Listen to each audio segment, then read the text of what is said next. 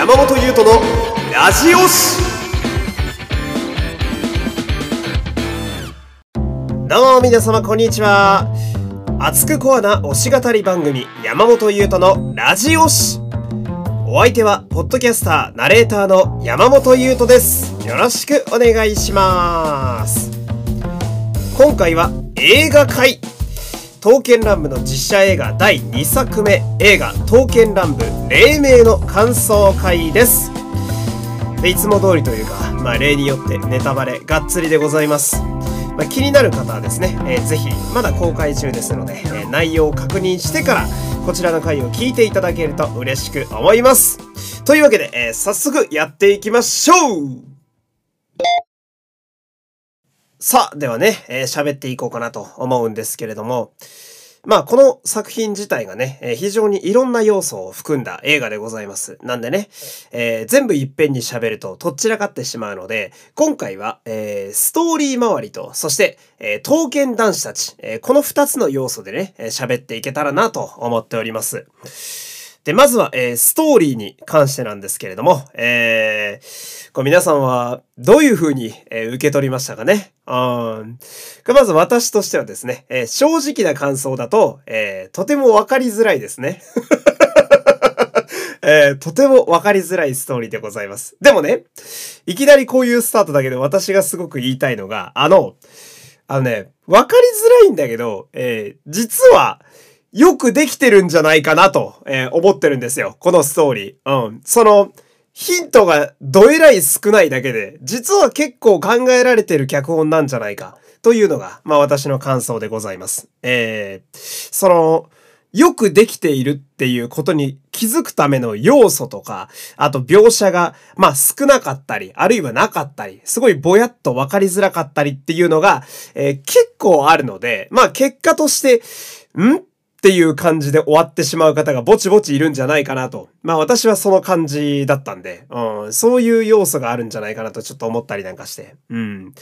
で、まず見終わってみて、えー、感じたのがですね、今回のこの映画、刀剣乱舞、黎明というお話は、まずこれ、刀剣男子たちが、えー、主役の話ではないですね。うん。その、人間たちのストーリーなんだよね、これね。うん。を支える刀剣男子っていうのが、見方としてはおそらく正しいなと私はすごい感じたんですよ。うん。まあ、主人公たちはその、まあ、後に、いわゆるサニワと呼ばれる存在になるだろうなっていう素質を秘めた人間たち。うん。彼女ら、彼らが、え主役の話だったと。で、これは、その、どういう風に、この、ん？っていう現象が起こるかっていうと、その、前作のね、えー、刀剣乱舞、継承というストーリーがありましたけど、あれは、めちゃくちゃ刀剣男子が主人公の話だと思っていて、うん。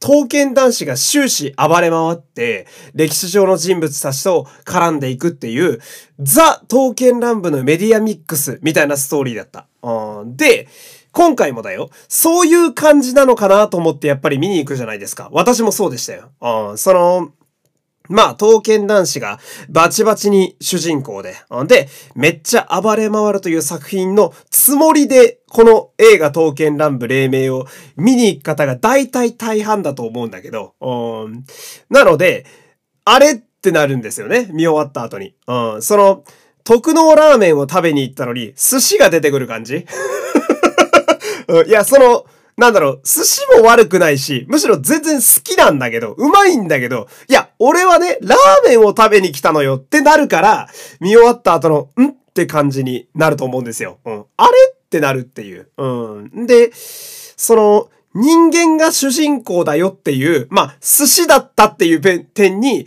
えー、終わった後気づくことができれば、実はこのストーリー結構楽しむことができるんじゃないかなと私は思うわけですよ。うん。なんで、その、わかりづらいとは言ったけど、決して面白くないってことではないんですね。うん。なんなら結構面白い方だと私は思ってるんですよ。うん。なんで評価が非常に難しい作品だなと、えー、いう感じでございまして。うん。で、このストーリーに関してはですね、まあ、さっきもちょろっと言ったんだけど、やっぱ、他の刀剣乱舞のメディアミックスと比べると、やっぱり歴史上の人物と刀剣男子が絡むシーンっていうのが極めて少ないのが、やっぱ、うんってなる原因が結構あると思うんですよ。うん、その、まあ私は、えー、トーステと、えー、トーミュっていうのを割とよく見る方でして、その、いわゆる刀剣乱舞のストーリーの面白さとして、しっかりと描かれた歴史上の人物たちの生き様。で、そこに寄り添う刀剣男子たちの戦いって、俺はこれが刀剣乱舞の面白さだと思っていて、うん。で、それを期待して今回の映画を見に行くと、んってなっちゃうんだよな。どうしてもな。うん。っていうのがあったんで、まあ初見だと結構わかりづらいストーリーなのかなっていうのはちょっと感じましたね。うん。で、じゃあこの映画は一体何のこうメッセージというか、えー、があったのかっていう話なんですけど、まあ、これは、えー、山ンバギリ長義がラストの方で言っていたセリフで、すべての人間がサニワになる可能性があるっていう。多分これがこの映画の一番伝えたかったことなんじゃないかなと思うわけですよ。うん。で、最初私はこの、えー、映画刀剣乱舞黎明の、まあその予告とか、えー、が出た時に、2012年っていうのが出てきた時に、なんで2012年なんだろうっていうのをずっと思ってたわけよ。うん。で、この映画を見ている最中もなんで2012年なのかなっていうのはずっと思ってたわけ。うん。だけど、最後の、その、長義の、その、サニワになる可能性があるっていうセリフを聞いた時に、やっとちょっと合点がいったというか、えー、これどういうことかっていうと、まあ時代設定が2012年。うん、これは、えー、刀剣乱舞オンラインのサービス開始が2015年なので、まだ、まあ、サニワが現代に存在しない時代なわけですよ。2012年っていうのは。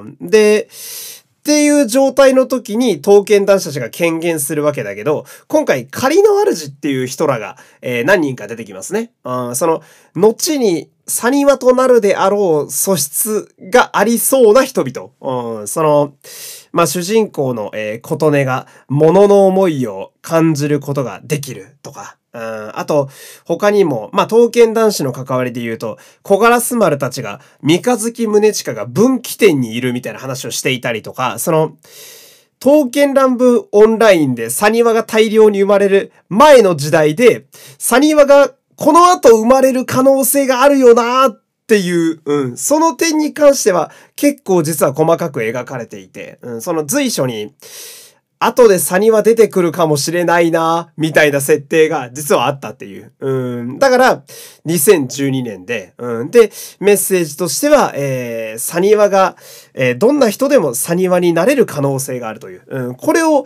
伝えたかったのかな、みたいな。で、じゃあメッセージは、まあそれだとして、その映画のこの刀剣乱舞黎明のテーマ、えー、っていうのはどういうとこなのかなっていうのを私考えてみたんですけど、まあこれはおそらく鬼退治っていうのが一つキーワードかなと思うわけですよ。うん。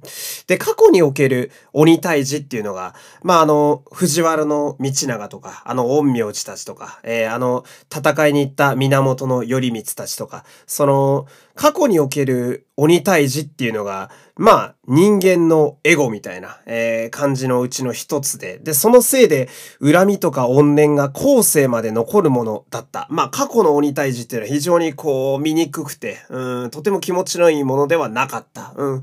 これに対して、じゃあ、平成、まあ2012年ですね。この現代における鬼退治っていうのはどうあるべきなのかっていうのが、えー、ずっとストーリーで描かれているなと、えー、すごく思ったんですよ。うん。過去の鬼退治と同じように、まあスタートは人間のエゴだけど、その鬼の首を落とせばそれで終わりなのか。うん。いや、そうではないんじゃないかなってなってくるのが、まあ、現代の鬼退治なわけで、うん。それで、現代の主人公である、その、女子高生の琴音とか、で、その仮の主に付き従う三日月宗近とか、伊吹川で戦うことになった山んばぎり国広とかが、こう、いろいろ葛藤するって、まあ、これが大きいストーリーなんじゃないかなとすごく思ったわけですよ。うん。で、この、まあ今回のキーパーソン、主人公、琴音と、そして、まあ割と悪役側だった伊吹。えー、この二人のキャラクターもですね、あのー、よくよく考えてみると、その何、映画全部終わった後よくよく考えてみると、結構対比して描かれている存在でして、うん、その、まあ、主人公の琴音は、えー、なんだろうな、まあ、友人たちにも割と囲まれていて、うん、なんか、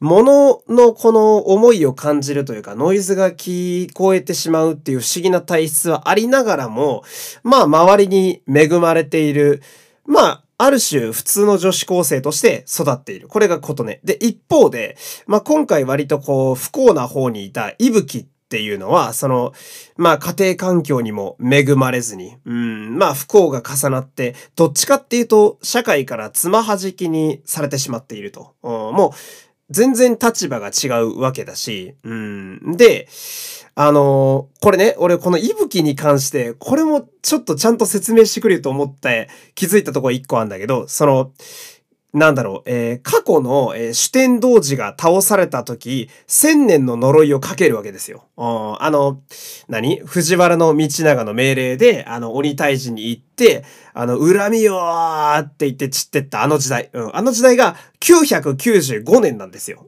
で、そこから1000年の呪いをかけるわけだから、1995年になるわけじゃん。うん、で、そこから今回の琴音たちの時代の2012年までって17年なわけでしょ？うん。ってことは、多分だけど、琴音、琴音と伊吹って同じぐらいの年だと思うんですよね。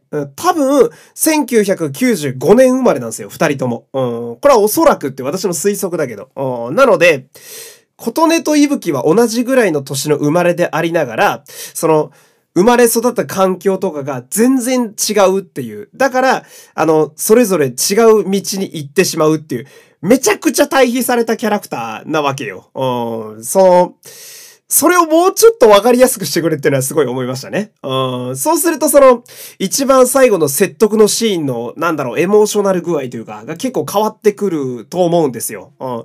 あそこの説得も、まあ、ぶっちゃけ上調なとこはかなりあったけど、その、説得の仕方は割と私好きなんですよね。その、あなたのことはあんまり知らないけど、琴音から見ていぶきは。うん。あんまり知らないけど、でも、あの弟のことを思ってっていう風に、その弟側から言ってるあたりの説得の仕方とかも、まあ全然悪くないなって私は思ったし、うん、その、いぶきがこういう生き様でああなっちゃったけど、琴音はこういう生き様で今こっちに立っているっていう風にもうちょっと描いてくれれば、その割と感情移入できたんじゃないかなってのもちょっと思ったりなんかして。うん、まあ、そんな人間側の、えー、ストーリーが割と主役として動いていくわけなんだけど、その人間のキーパーソンたちは、えー、仮の主って呼ばれてますよね。うん、で、その映画の中の、まあ設定とかを見てみると、仮の主っていうのはどうやら2パターンいることがちょっとわかるわけですよ。2パターンね。うん、これが、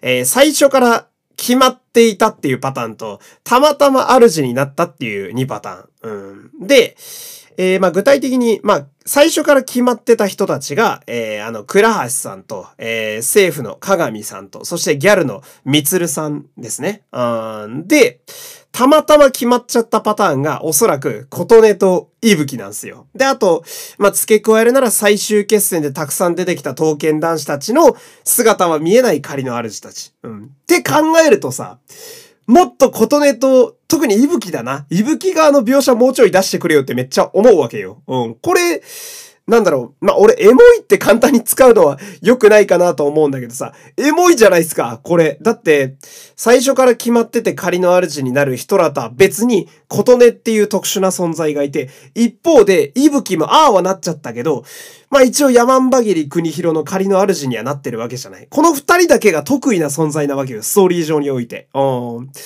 もうちょい描けたかなーなんて思いながらも。うーん。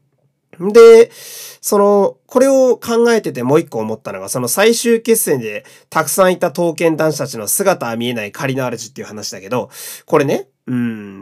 まあ、最終決戦が2012年でしょ？うん。で、仮の主たちは誰だかわかんないわけじゃない。うん。で、これ夢を見るとするならば、あの瞬間に私たち、うん、あの、まさしく刀剣乱舞のファンである私たちです。私たちね。うん、もう、誰かしらの刀剣男子と契約して、あの場に立ち会っていたかもしれないってちょっと妄想できるっていう。うん。俺、これこの映画のすごいいいとこだと思うんですよ。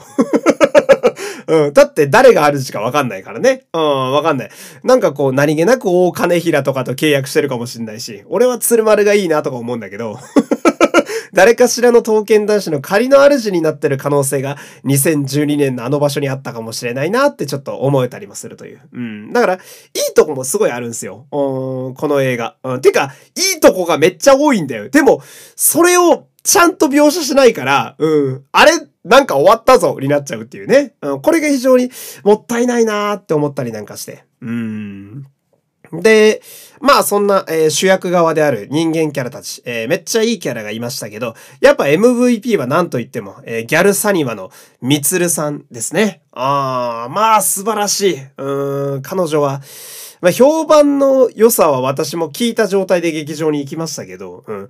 まさかあそこまでいいキャラクターだとは思わなくってさ、うん。ヘッシーとギャルの組み合わせだけであと2時間は見れるもんな。うん、その、まあ、さっきも言ったけど、この描写ちょっと足んないんだよなっていうのがどうしてもこの映画目立ってきてしまうんだけれども、そんな中、みつるさんが出てくるシーンって全部印象に残るんだよね。うん、だからどうしてもみんな、ギャルめっちゃ良かったなってなるっていうか、うん、やっぱあのヘッシーなんか地味になってるよっていうあのワードセンスね。素晴らしいよね。うん、なんか、ああいうシーンってさ、その、何かしらの現象で刀剣男子が消えかかってるみたいなシーン。うん、なんか、もうちょいこう、なんかね、シリアスなセリフ出てくると思うんですよ。うん。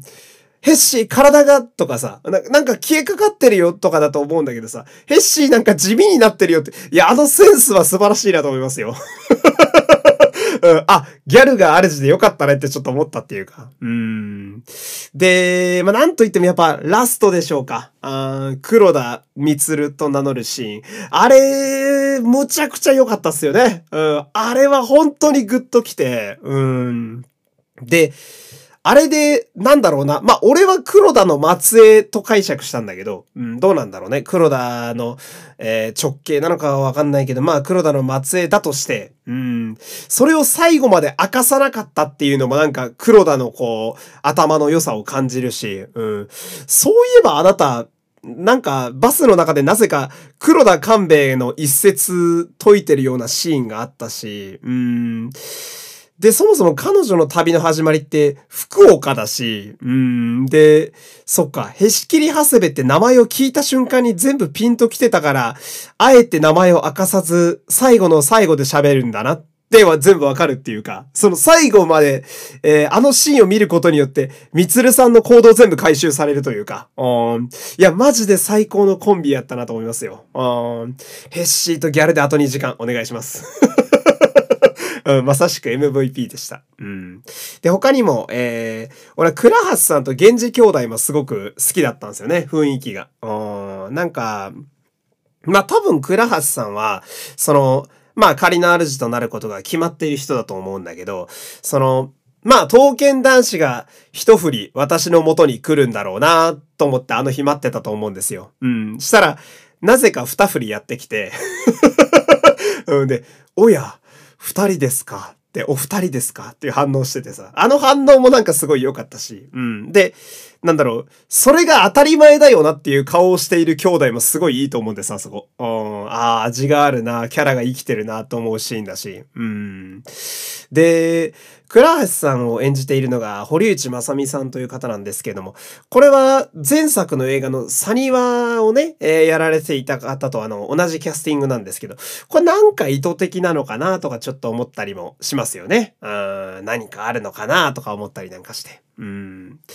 で、その、なんだろうな、まあ、総じてストーリーに関してちょっとまとめると、まあ、前作が、その、なんだろうな、割とエンタメ映画として、えー、優れていたという、えー、そういう印象なんですけれども、じゃあ今作はどういう風な映画やったかっていうと、まあ、総じてその、刀剣乱舞のファンに寄り添った内容の映画だったなっていうのをすごい感じましたね。うん、特に、やっぱ全ての人間がサニワになれる可能性があるって、ここがとにかくその部分を感じたというか、うん、確かに、そのメッセージを胸に抱いた状態で、最初からもう一度見直してみると、そのエッセンスむちゃくちゃぶちまけられてるんですよ。うん、ただ、ぶちまけ方があまり上手くないっていう。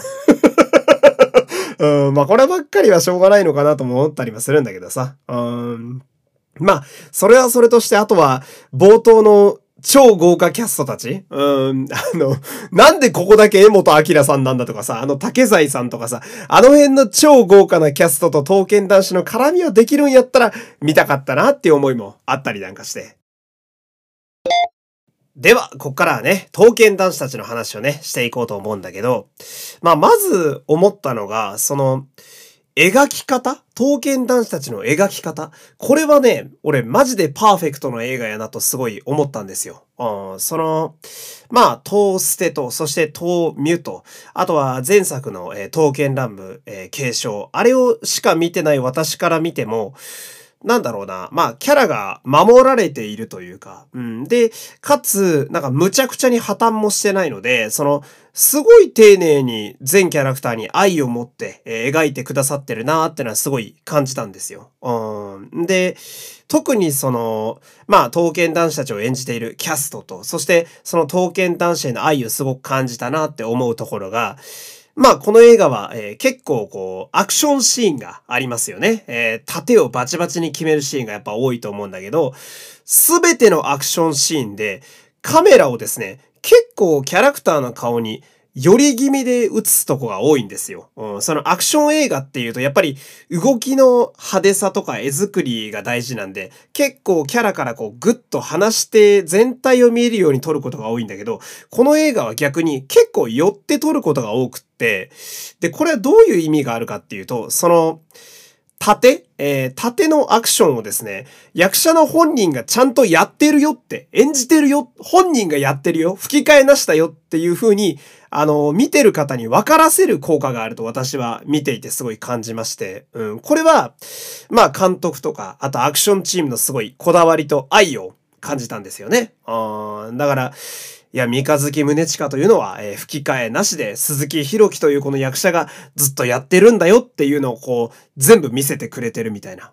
で、まあ本当に最後の方サプライズでめっちゃいっぱい刀剣男子出てきましたけど、ほぼ全キャラクターがちゃんと顔にピンと合った状態でアクションしてくれてるんで、これは俺マジで監督のこだわりの一つやと思うんですよ。うん、ここはなんかすごく愛を感じて、ああ、なんか見ながらファンとして嬉しいななんて思ったわけですけど。えー、で、やっぱ、えー、語るべくはこのラストのサプライズ祭りですよ。あいや、これですね。いや、俺ね、あのー、まあ見に行ったのは公開から1週間ぐらい経ってというね、えー、結構遅い方な、え、感じやと思うんですけど、一切の情報を入れずに見に行ったんですよ。うん、その、ギャルのサニワが出てくるとか、まあ女子高生が三日月の仮の主になるぐらいの情報しかつまんでない状態で見に行ったんで、うん。めちゃくちゃ興奮しましたね。うん、いや、これはほんと最高やな。これが見たかったんだよってなったっていうか、うん。でね、さっきとやかく言いましたよ。ストーリーが分かりづらいだとか、描写もうちょっと増やせとか、いろいろあったけどさ、うん。うーん、ごめん、許せる。うん、なんだろう。加点方式やったら3億点ぐらいなんだよな、この映画。いや、俺もね、ちょろいオタクやと思うよ。うん、ちょろいオタクやと思うけど、うん、まあ、最後がちょっと強かったな。うん、これでだいぶ良かったというか、うん、もうね、正直石切丸さんが出てきたあたりがやばかったね。うん、もう震えたもんな。で、なんかその、やっぱさ、えー、まあ、メインとなるキャラクターたち、えー、三日月宗近をはじめ、えー、小柄す丸さんあたりで終わるあのキャスト陣たち。うん。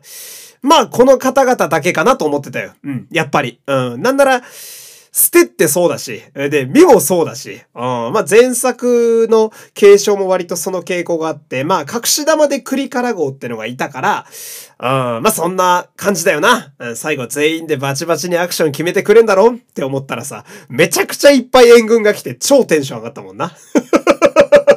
ああ、これですか。なるほど、なるほど。いや、たまんねえなーみたいな。うん。で、まあ、単純にファン的に嬉しいし、ぶち上がるシーンでもあるんだけど、何気に設定も結構上手に使ってんなと思って、やっぱその俺、刀剣乱舞の強いところが、やっぱ、それぞれの本丸っていうこの考え方みたいなやつがやっぱ強いと思うんですよ。この概念が。うん。いろいろな本丸から権限しているという設定があるので、その、まあ、どこから来ても別に何の問題もないというかさ、設定がこんなにバッチリハマった演出ってなかなか見られないなと私は思っていて、その、まあ、それぞれの本丸から来ています。なので、お久しぶりな、こう、ステのキャラたち、自伝以降ね、えー、すごい久しぶりなキャラクターたちもいっぱい出てくるし。で、鶴丸は二振りいるし、なんせ本丸が違いますから、あいるし、映画でしか出てこなかった刀剣男子たちもいるし、えー、継承の本丸から来たのかなみたいな。あんで、さっきも言った石切丸さんが、東美の方の本丸から来てくれるっていう。あこれはやっぱね、なんだろうな。日本のいろんなエンターテイメントありますけど、刀剣乱舞にしかできない技なんじゃないかなと、えー、思いますよ。うん、その、まあ、鶴丸国長の例もそうだし、まあ、ステとミュで同じキャラクターだけど生き様とあのキャストが違うみたいな、だけど成立しているみたいな、この絶妙なバランス感覚。これは、マジでめちゃくちゃいっぱいある日本のエンタメの中でも多分一番安定してできるのがやっぱ刀剣乱舞だと思っていて、うん、その、ほぼマーベルなんだよね、やってることが。うん、その、本来、ないだろうな、大人の事情で無理だろうなっていう壁をぶっ壊して、キャラクターが映画に集結してくる。これはマジで通じる人だけ頷いてほしいんだけど、スパイダーマンノーウェイホームとやってること一緒なんだよね。うん、その、大人の事情でね、その元となった会社が別々になってしまってね、大元は一緒なんだよ。うん、マーベルもそう。マーベルコミックスっていう大元は一緒なんだよ、原作は。で、刀剣乱舞で言うならその DMM という、ここは一緒なんや。ここは一緒なんや。だけど、作ってる会社が違う。うん、これが違う。だから、一緒になることはなかなか難しい。うん、だけど、それを映画というあの最高のフィールドで実現するっていう。これはやっぱね、うん、だ刀剣乱舞マジでマーベル感あるなと思いましたよ。うん。だって、言ってみりゃマルチバースだしね。うん、本当に。いろんな三日月宗近がいるし、いろんな鶴丸国長がいると。だけど、一緒に集まって戦うことも別にやぶさかではないっていう、この最強の設定。うん、いや、こんなに刀剣乱舞っていう設定が活かされたサプライズシーンねえぞみたいな。うん。活かされた上で、ファンが一番喜ぶ使い方してんだからさ、あそこは本当にスタンディングオベーションでしたよ。うん。やっぱ鶴丸国長でスタートするのも熱いんだよな、あそこ。うん。いや、俺は本当鶴丸国高が一番刀剣男子で好きで、うん、その特に染谷俊之さんが演じてくださる、いわゆる染鶴がめっちゃくちゃ好きなんですよ。染鶴が好きすぎて、あの、生で刀剣乱舞の舞台見たいなと思ってトーステ行ったのが初めての生のトーステだったんで、うん。やっぱいきなり、うん、染めつるスタートっていうのが、ちょっとこう、かなり胸にグッとくるというか。うん。で、やっぱ、驚き、サプライズっていう言葉がこんな似合う刀剣男子他にいないじゃないですか。うん。で、なんだろうな。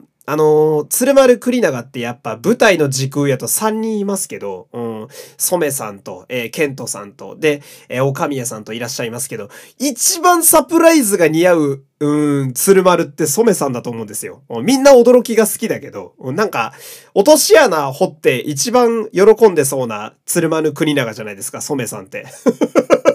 うん、だから、あのスタートで染めつるスタートがマジで嬉しくて、ああ、すごいシーンが始まるぞってなるというかね、うんめちゃめちゃ嬉しかったっていう。うん。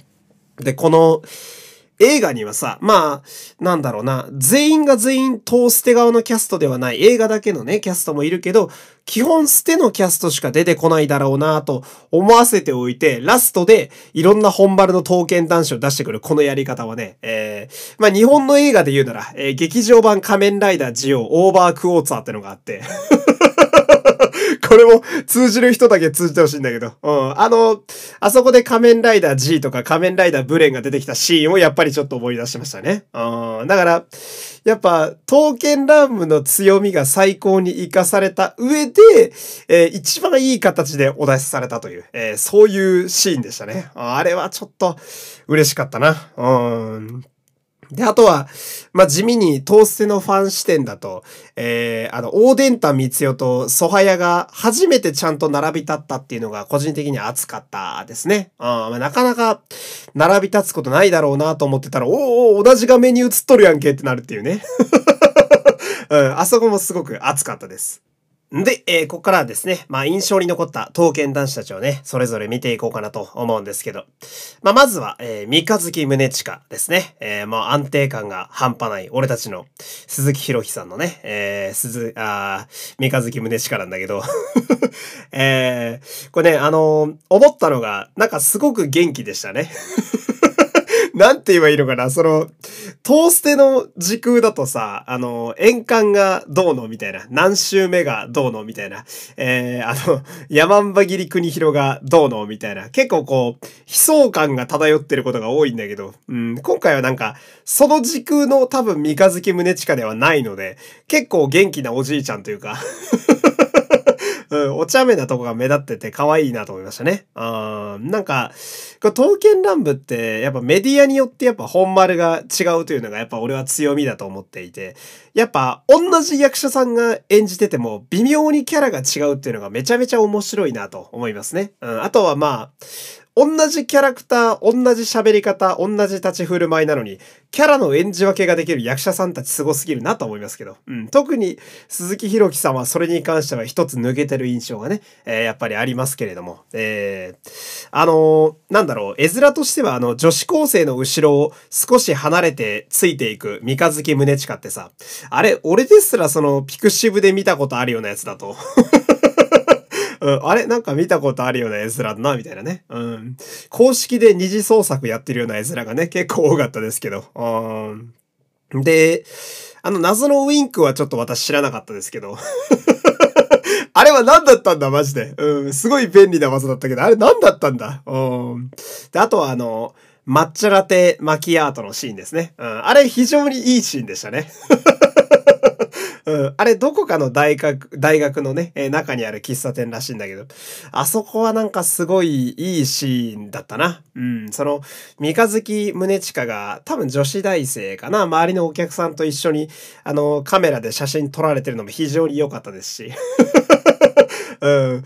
ああいうなんかその日常っぽい部分ね、他の仮の主との組み合わせもやっぱ見たかったっすよね。やっぱヘッシーとね、ギャルとか、あの辺の組み合わせもっと見たいななんて思いながら。うん。で、あとは、あの、戦いのシーンに関しては、私はあの、まあちょっとね、マニアックな部分になるかもしんないんだけど、鈴木弘樹さんの、あの、三日月宗近の好きな部分で、あの、刀を振る時の掛け声、だから、はーとか、いやーみたいなやつで、あの、はいっていうのがあるんですね。なあ、再現が難しいですね。あの、はいはいなんだろうな。はい、はいっていう言葉全部に濁点がついたかのような、あの、彼特有の掛け声があるんですよ。それがすごく好きなんだけど、今回の映画でも、それが結構見られたのが、個人的にすごく嬉しかったですね。ちょっと細かすぎる点なんですけど。うん。あの、屋上で、学校のシーンの屋上で、でかい素行軍と戦ってるところで、結構こう、はいってこう、剣振るところがあって、あれがすごい嬉しかったです。ちょっと感想がマニアックすぎるけれども。うん。で、あとは、やっぱラスト、鬼を倒して、手前でポーズをとって、後ろで敵が爆散するところはマジでヒーローだなと。うん。あそこは本当に、うん、仮面ライダーの映画だったなと思いましたね。うん。あ、この映画の三日月宗近ってヒーローだったんだなってすごい思ったっていうか、えー、やっぱ終始お茶目でかっこいい、うん、元気なおじいちゃんでしたね。うん。で、え次が山んばぎり国広ですね。えー、私は、2.5次元の俳優さんだと荒牧義彦さんがすごく好きなんですけど、えー、まあこちらも安定感たっぷりな、えー、荒牧マンバということで、えー、で、荒牧さんのマンバのね、私の好きなところはね、うん、その、刀と鞘を一緒に使って戦うとこがすごい好きなんですよ。なんでしょうね。二刀流というか、うん、鞘は逆手で持って、刀は順手で持って両方使うみたいな、あの戦い方が好きなんだけど、今回も、それが結構いろんなシーンで見せてくれたのが嬉しかったですね。うん、アパートの三日月とのバトルのとことが結構激しくそれと戦っていて、うん、非常に良かったなと。えーで、ストーリー的には、うーん、なんだかんだ最初は、あれちょっと不遇なポジションだなって思ったんだけど、最後の最後で結構いい役目もらったなと思ったんですよ。うん、その、ラストに鬼の首を切るという、まあ、この役目が彼に回ってくるところが、なんかすごく震えたというか、うん。で、あそこでちょっと思い出すんだよな。そうだ、彼はヤマンバギリっていう名前だったわ、みたいな。うん、その、彼が、その、まあ、さっき言った敵役というかね、いぶきっていうあのキャラクターと共に行くことになった詳しい経緯っていうのは、まあ、はっきり描かれてないから、私たちに全部はわからないけれども、まあ、その、ヤマンバギっていうゆえんからどこか彼に惹かれ合うところがもしかしたらあったのかなとかちょっと思ったりもするし。うん。で、この映画って、まあ、さっきも言ったように鬼退治っていうのが多分一つテーマにあるっていうのもあるんだけど、すごい刀剣男子がたくさん出てくるんだけど、鬼っていうのにすごい関連した刀剣男子が多いんだよね。その、鬼を切った伝承があるみたいな。うん、鬼をこう切ることになんだろう、適性みたいなのがある刀たちがすごく多いと思うんだけど、そんな中、現代の鬼退治においては、山んばぎり国広にその役目が回ってくるっていうのが、なんだかすごい因果だなというか、うん、多分、やっぱ、いぶきとの絆を描いたマンバがそこに、えー、選ばれたのかなっていうのをストーリーの最後まで見て思いますし、うん。だからこそ、もうちょいいぶきとマンバの絡み見たかったなっていうのはすごい思いましたね。うん。多分あの、鬼の角を拾った後ぐらいにマンバと会うのかなとか、うん。まあ、この辺は妄想でしかないんで、なんとも言えないんですけど、うん。でも、ヤマンバ切りっていう部分の役目をしっかり果たした。うん、これはすごくかっこよかったなと思いますね。うん。で、同じヤマンバギリで言うと、やっぱ、長儀。うん。俺はヤマンバギリ長儀が、デザインがめちゃくちゃ好きなんですよ。めっちゃかっこいいっすよね。いつ見ても。うん。やっぱデザインが抜群に良くって、なんといってもやっぱカラーリングが私は大好きなんですよ。銀と黒と青っていう、なんだろう、この、めっちゃ正統派なライバル感、うん、この色合いが大好きでして、あ今回も、あのー、映画のね、そのキャストが発表になった時に、よっしゃと、うん、梅津さんがいらっしゃるということは、つまり、長義がいるということ、ああ、これはありがたい、なんてね、えー、思いながら見てたわけなんだけど、まあそんな、えー、梅津さんのね、えー、長義、相変わらず素晴らしい解釈、解釈お化けだな、彼はと毎度思うわけなんだけど、うん、やっぱね、存在感がすごいなって思うんですよ。梅津さんの山んばぎり長義って。うん、その、なんて言うんだろうな。この、現実というか、まあ、三次元か。三次元に山んばぎり長義が出てきたら、きっとこんな感じだろうなって思う、その、うーん、あり方っていうのかな。その、ドンっているあり方。まあ、あり方だな。うん、が、めっちゃくちゃぴったりというか。うん、で、舞台でも完璧だったのに、やっぱ映像でも完璧なんだよ、彼は。うん、その、やっぱね、俺ね、すごい長義の好きなところで、まあ言い方むずいんだけど、あいつめっちゃ態度でかいじゃないですか。うん、なんかプライドの高さ、プライドっていうのかな？とにかく態度がでかいんだよね。その、人を顎で食いってやるような男ですよ、あいつは。うん。で、今回の山んばぎり長儀も、出てくる場面、ほぼ全部、めちゃくちゃ態度でかいんですよ。これが最高だと思うんですね、私は。うん。あの、やっぱね、政府のおじさまたち、うん、スーツを着た、きっと、あの官僚たちもさ、すごい出世をしてここまで来たと思うんですよ。まあもしかしたら、ね、あの、政治家一家のさ、デデ坊ちゃんもいるかもしんないし、地方でね、えー、そこ選挙で上がってきた人もいるかもしんない。とにかく、頑張ってここまで上がってきた、えー、たくさんの官僚たち。それを、顎で使う美青年っていうこの素晴らしい絵面うん、いや、山んばぎり長義マジでいいポジションだなと思いましたよ。うん。で、態度がめっちゃでかいのになぜかすごくかっこいいのもいいとこなんだよな。うん、これが憎めないとこだなと思って。うん、で、シーンとしては、あの、三日月と万馬と長義の三つどもえの戦い、あれが俺は最高に好きですね。うんなんかあの、三日月とマンバが戦ってるとこ、あそこね、あの、ロケ地もいいんだよな、あの工場の中っていう。あれまさしく特撮の現場でよく使われるような感じの雰囲気の場所で、うん。あのちょっとこう荒れた感じの場所で、美しい男二人、うん、が戦ってるのも最高だし、そこにさらにまた美しい男が入ってくっていう、この絵面がすごいいいですし、うん。で、最初に工場で、まあヒーロー二人が戦っていて、後で第三勢力が突っ込んでいくっていうあの絵面。あれマジで仮面ライダーの映画なんですよ。うん。あ、これ、あの、ライダー映画、東映の映画で見たことあるやつだと思って。うん。で、あれ、突っ込んでいくのが長義ってのもめっちゃぴったりだと思うんですよね。うん。ああ、長義だったら、まあ、切りかかっていくか、みたいな。うん。なんかこう、三日月が、マンバも長義も相手にしながらみたいな戦いを繰り広げる。あれ、すごい良かったっすね。なんか全員が全員敵というかさ、うん、あれ、全員邪魔なんだよな、全員にとって。あそこの感じすごい良かったですし、うん。で、あそこセリフもめちゃくちゃいいんだよね。うん、その、山んば切りはってこう、えー、三日月がいつもの調子で言った時に、山んば切りは俺だって返して、あ失礼、うちの、みたいな感じで返すのがすごくいいんだよな。うん、で、その時の三日月が、顎でうちのってこう、クイっ、あの、荒牧さんの方にクイってやるのがまたいいんだよ、あそこ。あそこめちゃくちゃ痺れてかっこいいんだよな。あそこめちゃくちゃ洗練されたシーンなんだよ。あそこがすごく好きで。うん。で、あとはね、あのー、そうだな、一番最後の、えー、帰ってくシーンに仮の主を鏡って名前呼びしてるところも、長義はすごくグッとくるなと。うん。長義ってそういうとこあるんだよな。その、態度めちゃでけえんだけどさ、あいつ。うん、でもなんか、そういう義理堅さはちゃんと持ち合わせているというかさ。うん、で、俺映画見終わった後に、この山んば切り二人について考えてたんだけど、その、この映画全体でさ、あの、仮の主って何人か出てきて、で、すごく魅力的な刀剣男子たちがさ、そこに絡んでいくわけなんだけど、仮の主のことを名前呼びしてんのって、あの、山んばぎり二人だけなんだよね。うん。いぶきって呼ぶし、鏡って最後だけ呼ぶっていう。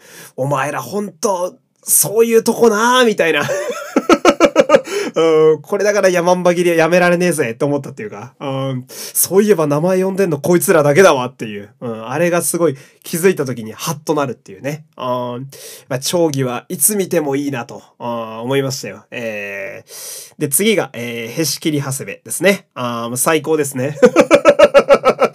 いや、この映画、長谷部めっちゃいいよな。めちゃくちゃいい。かっこいいんだよ。うん、ずっとかっこよくって。うんまあ、安定というか、えー、見慣れた和田正成さんのヘッシーなわけだけど、ヘッシーっていうあだ名も衝撃だけど うん、なんか、今回のヘッシーは、三日月たちとは別の本丸から来てるんで、別個体っていうのも細かくてよかったですね。あなんかその辺のやりとりは三日月とありましたけれども。えー、で、俺がめっちゃ、へし切り長谷部だなーって思ったところがあって、あのー、最後の方かな？えー、みんなで戦った後に一斉に刀を収めていく納刀のシーンがありましたけど、納刀した時に一番満足そうな顔してんのがへし切り長谷部だったんですよ。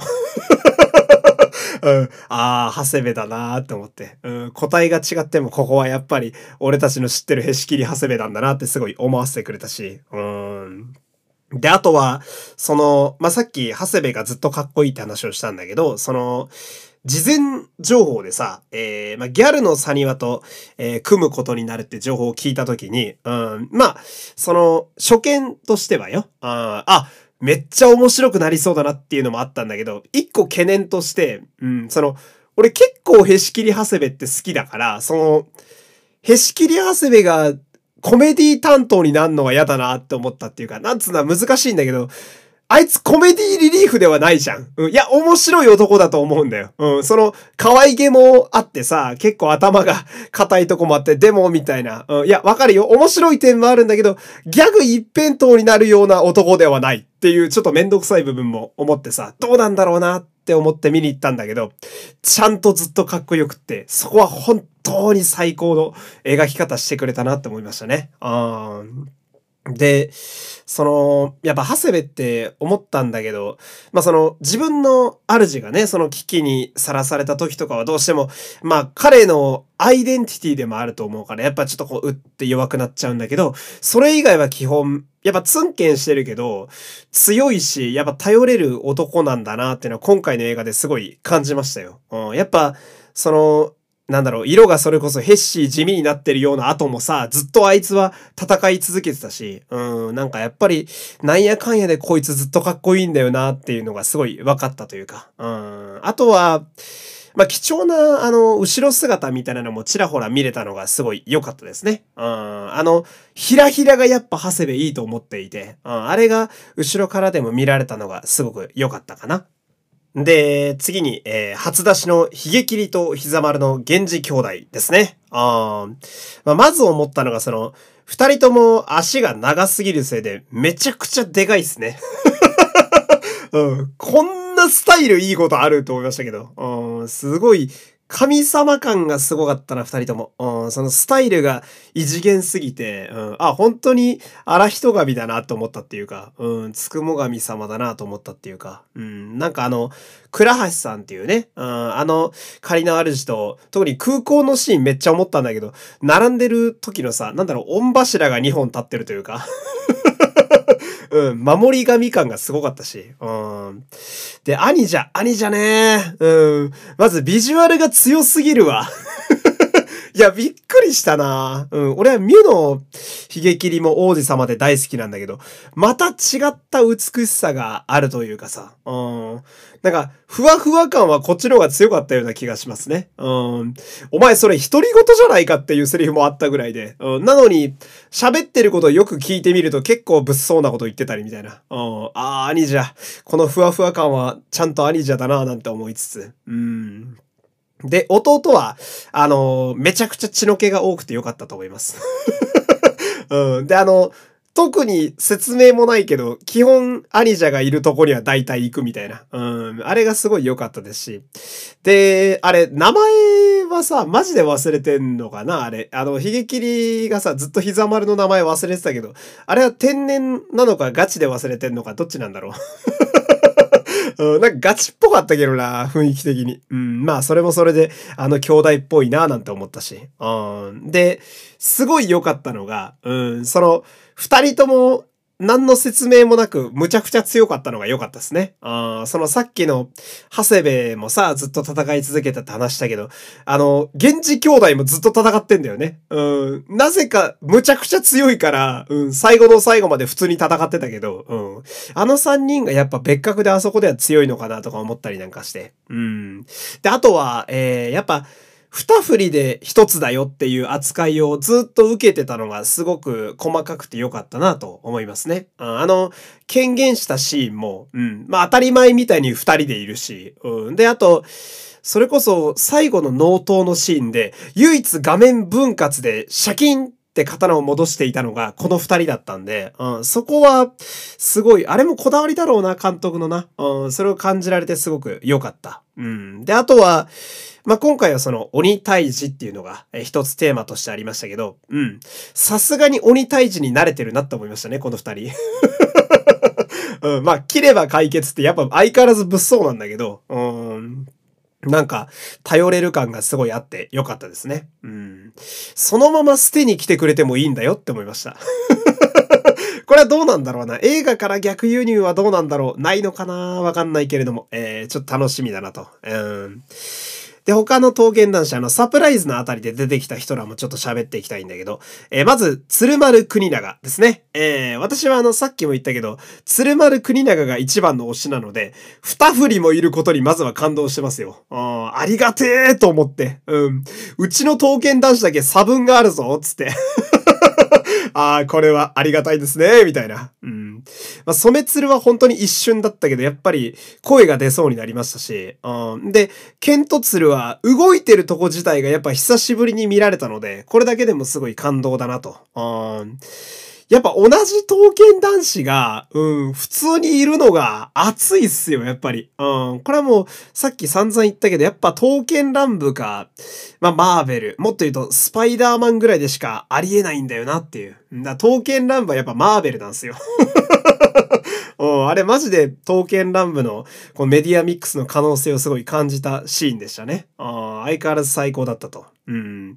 で、あと、最高で言うと、やっぱ、陸奥神義行でしょうか。えー、俺はね、青木仁さんが演じる陸奥神さんのね、あの、圧倒的太陽の主人公感大好きなんですよ。うん。あのーいつ見てもね、やっぱ、青木仁さんの陸奥神、ビジュアルが本当にかっこよくって、うん。あんな主人公な見た目あります？めっちゃかっこよくない？何度見ても。で、まあどうしても出番は少なめになっちゃうんだけど、そんな中でも彼は割とよく喋っていて、まあ印象的なセリフもあってね、これもありがたいなと思いますし、うん。で、アクションの中では、ちゃんと銃を使うカットもあったりなんかして、うん。これは、アクションチームのね、愛を感じましたけど。うん。で、俺注目したいのが、えー、今回映画のタイトルが、映画刀剣乱舞、黎明っていうね、えー、こういうタイトルなんだけど、これ、黎明って私気になって調べたらですね、えー、夜明けという意味があるらしいんですよ。うん。なるほどと。ああ、そりゃ、六つの神喋るよねっていうね。うん、ああ、まさに彼にぴったりなタイトルだったなと。うん、いやー、嬉しかったですね。うん、で、他にも、えー、栗から号ですね。えー、栗から号。おわ、栗から号じゃないか、お前元気だったかっていう。いやー、俺嬉しかったですね、再登場。うん、その、私がはっきりと刀剣乱舞に初めて触れたのって、刀剣乱舞継承なんですよ。まあ、前作の映画なんですね。あなんで、なんかクリカラ号ってこう、不思議な愛着があるというか、うん、あのサプライズ感がやっぱずっと心に残っていて、うん、彼もやっぱり、まあ、出番はそんなに多くない方ではあったけど、うん、なんか特別な存在ではあって、だからこそ、再登場がめちゃめちゃ嬉しいっていう。うん。これも、まあ、さっき言って通じる人あんまいないと思うんだけど、仮面ライダージオの映画のオーバークォーツァーですね。の時に、仮面ライダー G が出てきた時のあの、驚きですよ。うん、これ誰に通じるんだって話なんだけど。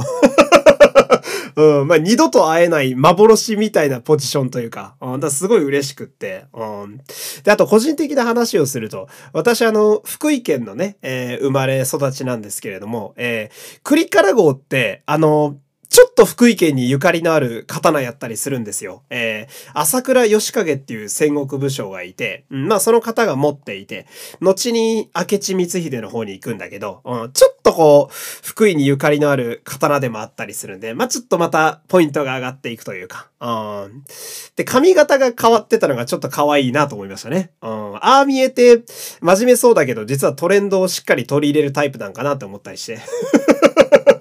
うん、すごい良かったですね。うん、で、まあ、最後にやっぱり、石切丸様でしょうか。うん、いや、これは、めちゃくちゃびっくりしましたね。うん。あのー、まあ、私映画のね、当然劇場で見て、うん。で、まあまあ埋まってる劇場で見てたんですけど、うん。まあ、染め鶴でまずみんなビクってなって、うん。その後に石切丸さんが出てきたあたりで、みんなこう、ガタッ、マジでガタってなってたっていう。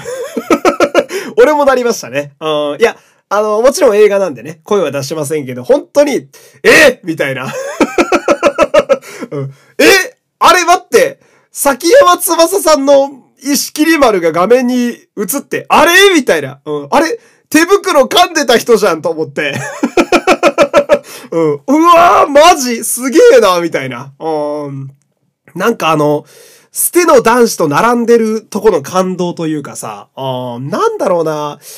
俺、その、まあ、遠見も大好きだし、トーステも大好きなんだけどさ、やっぱ、心のどこかでさ、捨てと見の男子がきちんとした場所で、まあ、難しいな言い方は、うん、そういう、ちゃんとした用意された舞台でさ、並ぶことって、まあ、ないだろうなって思ってるとこがちょっとあるわけよ。うん、だからこそ、石切り丸が出てきた時の衝撃で、かつ、同じ画面に他の本丸の奴らと一緒に並んでる時のあの感動うん。うーわ、すごいの見てるぞって思ったっていうか、うん、あそこだけで相当僕の中の加点要素でかかったですし、うん。で、相変わらずめちゃくちゃお顔が綺麗。うん、何度見てもめっちゃくちゃ美人だなって思いますね。うん、やっぱ男から見ても相当な美人だなって思うから、あれは大変でしょう。うん、あれで歌って踊れるってやばいよな。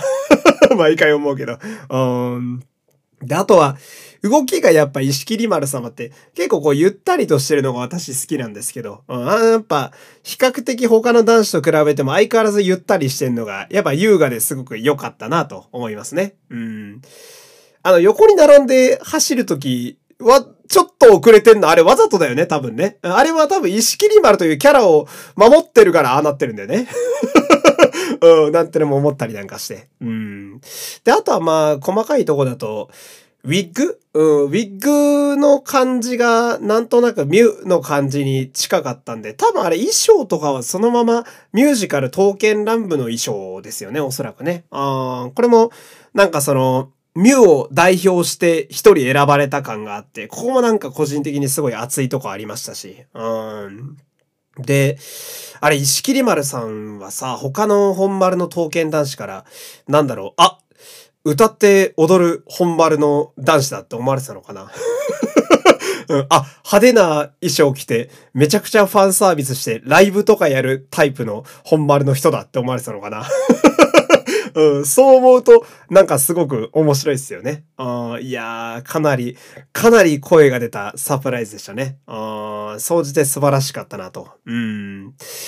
で、まあ、えー、いろいろ喋りましたんでね、ちょっと1時間超えそうなんでそろそろまとめますけれども、えー、まあ、総じて、えー、その、ヘッシーとギャルの話、そして、えー、長義と鏡の話、あとは、まあ、倉橋さんと源氏兄弟の話かな。うん、このあたりで、えー、スピンオフが欲しいです。公式様っていう うん。っていうのと、あとはまあ、えー、この調子で映画第3弾もね、えー、ちょっと首を長くしてお待ちしておりますと、えー、思うわけですよ。うん。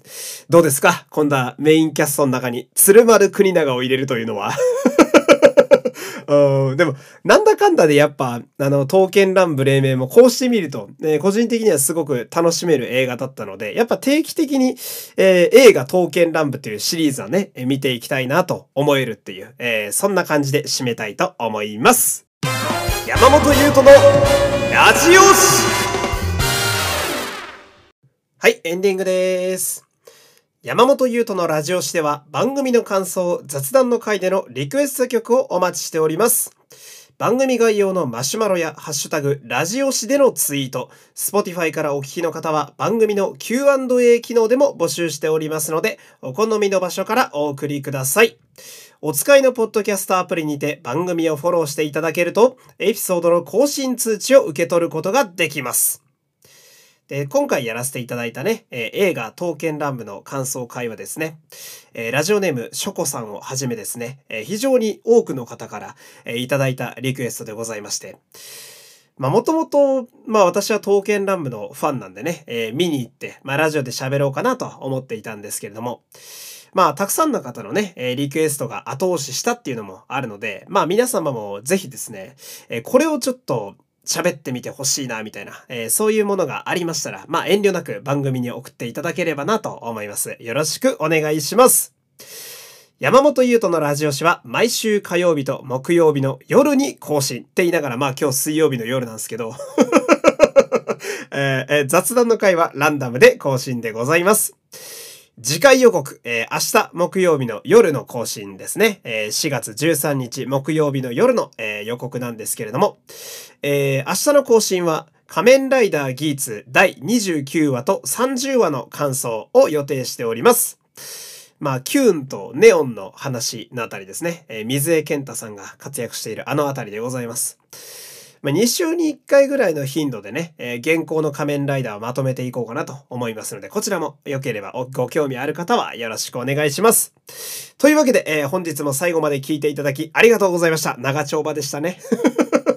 えー、お相手は山本優斗でした。また次回。さよなら、さよなら。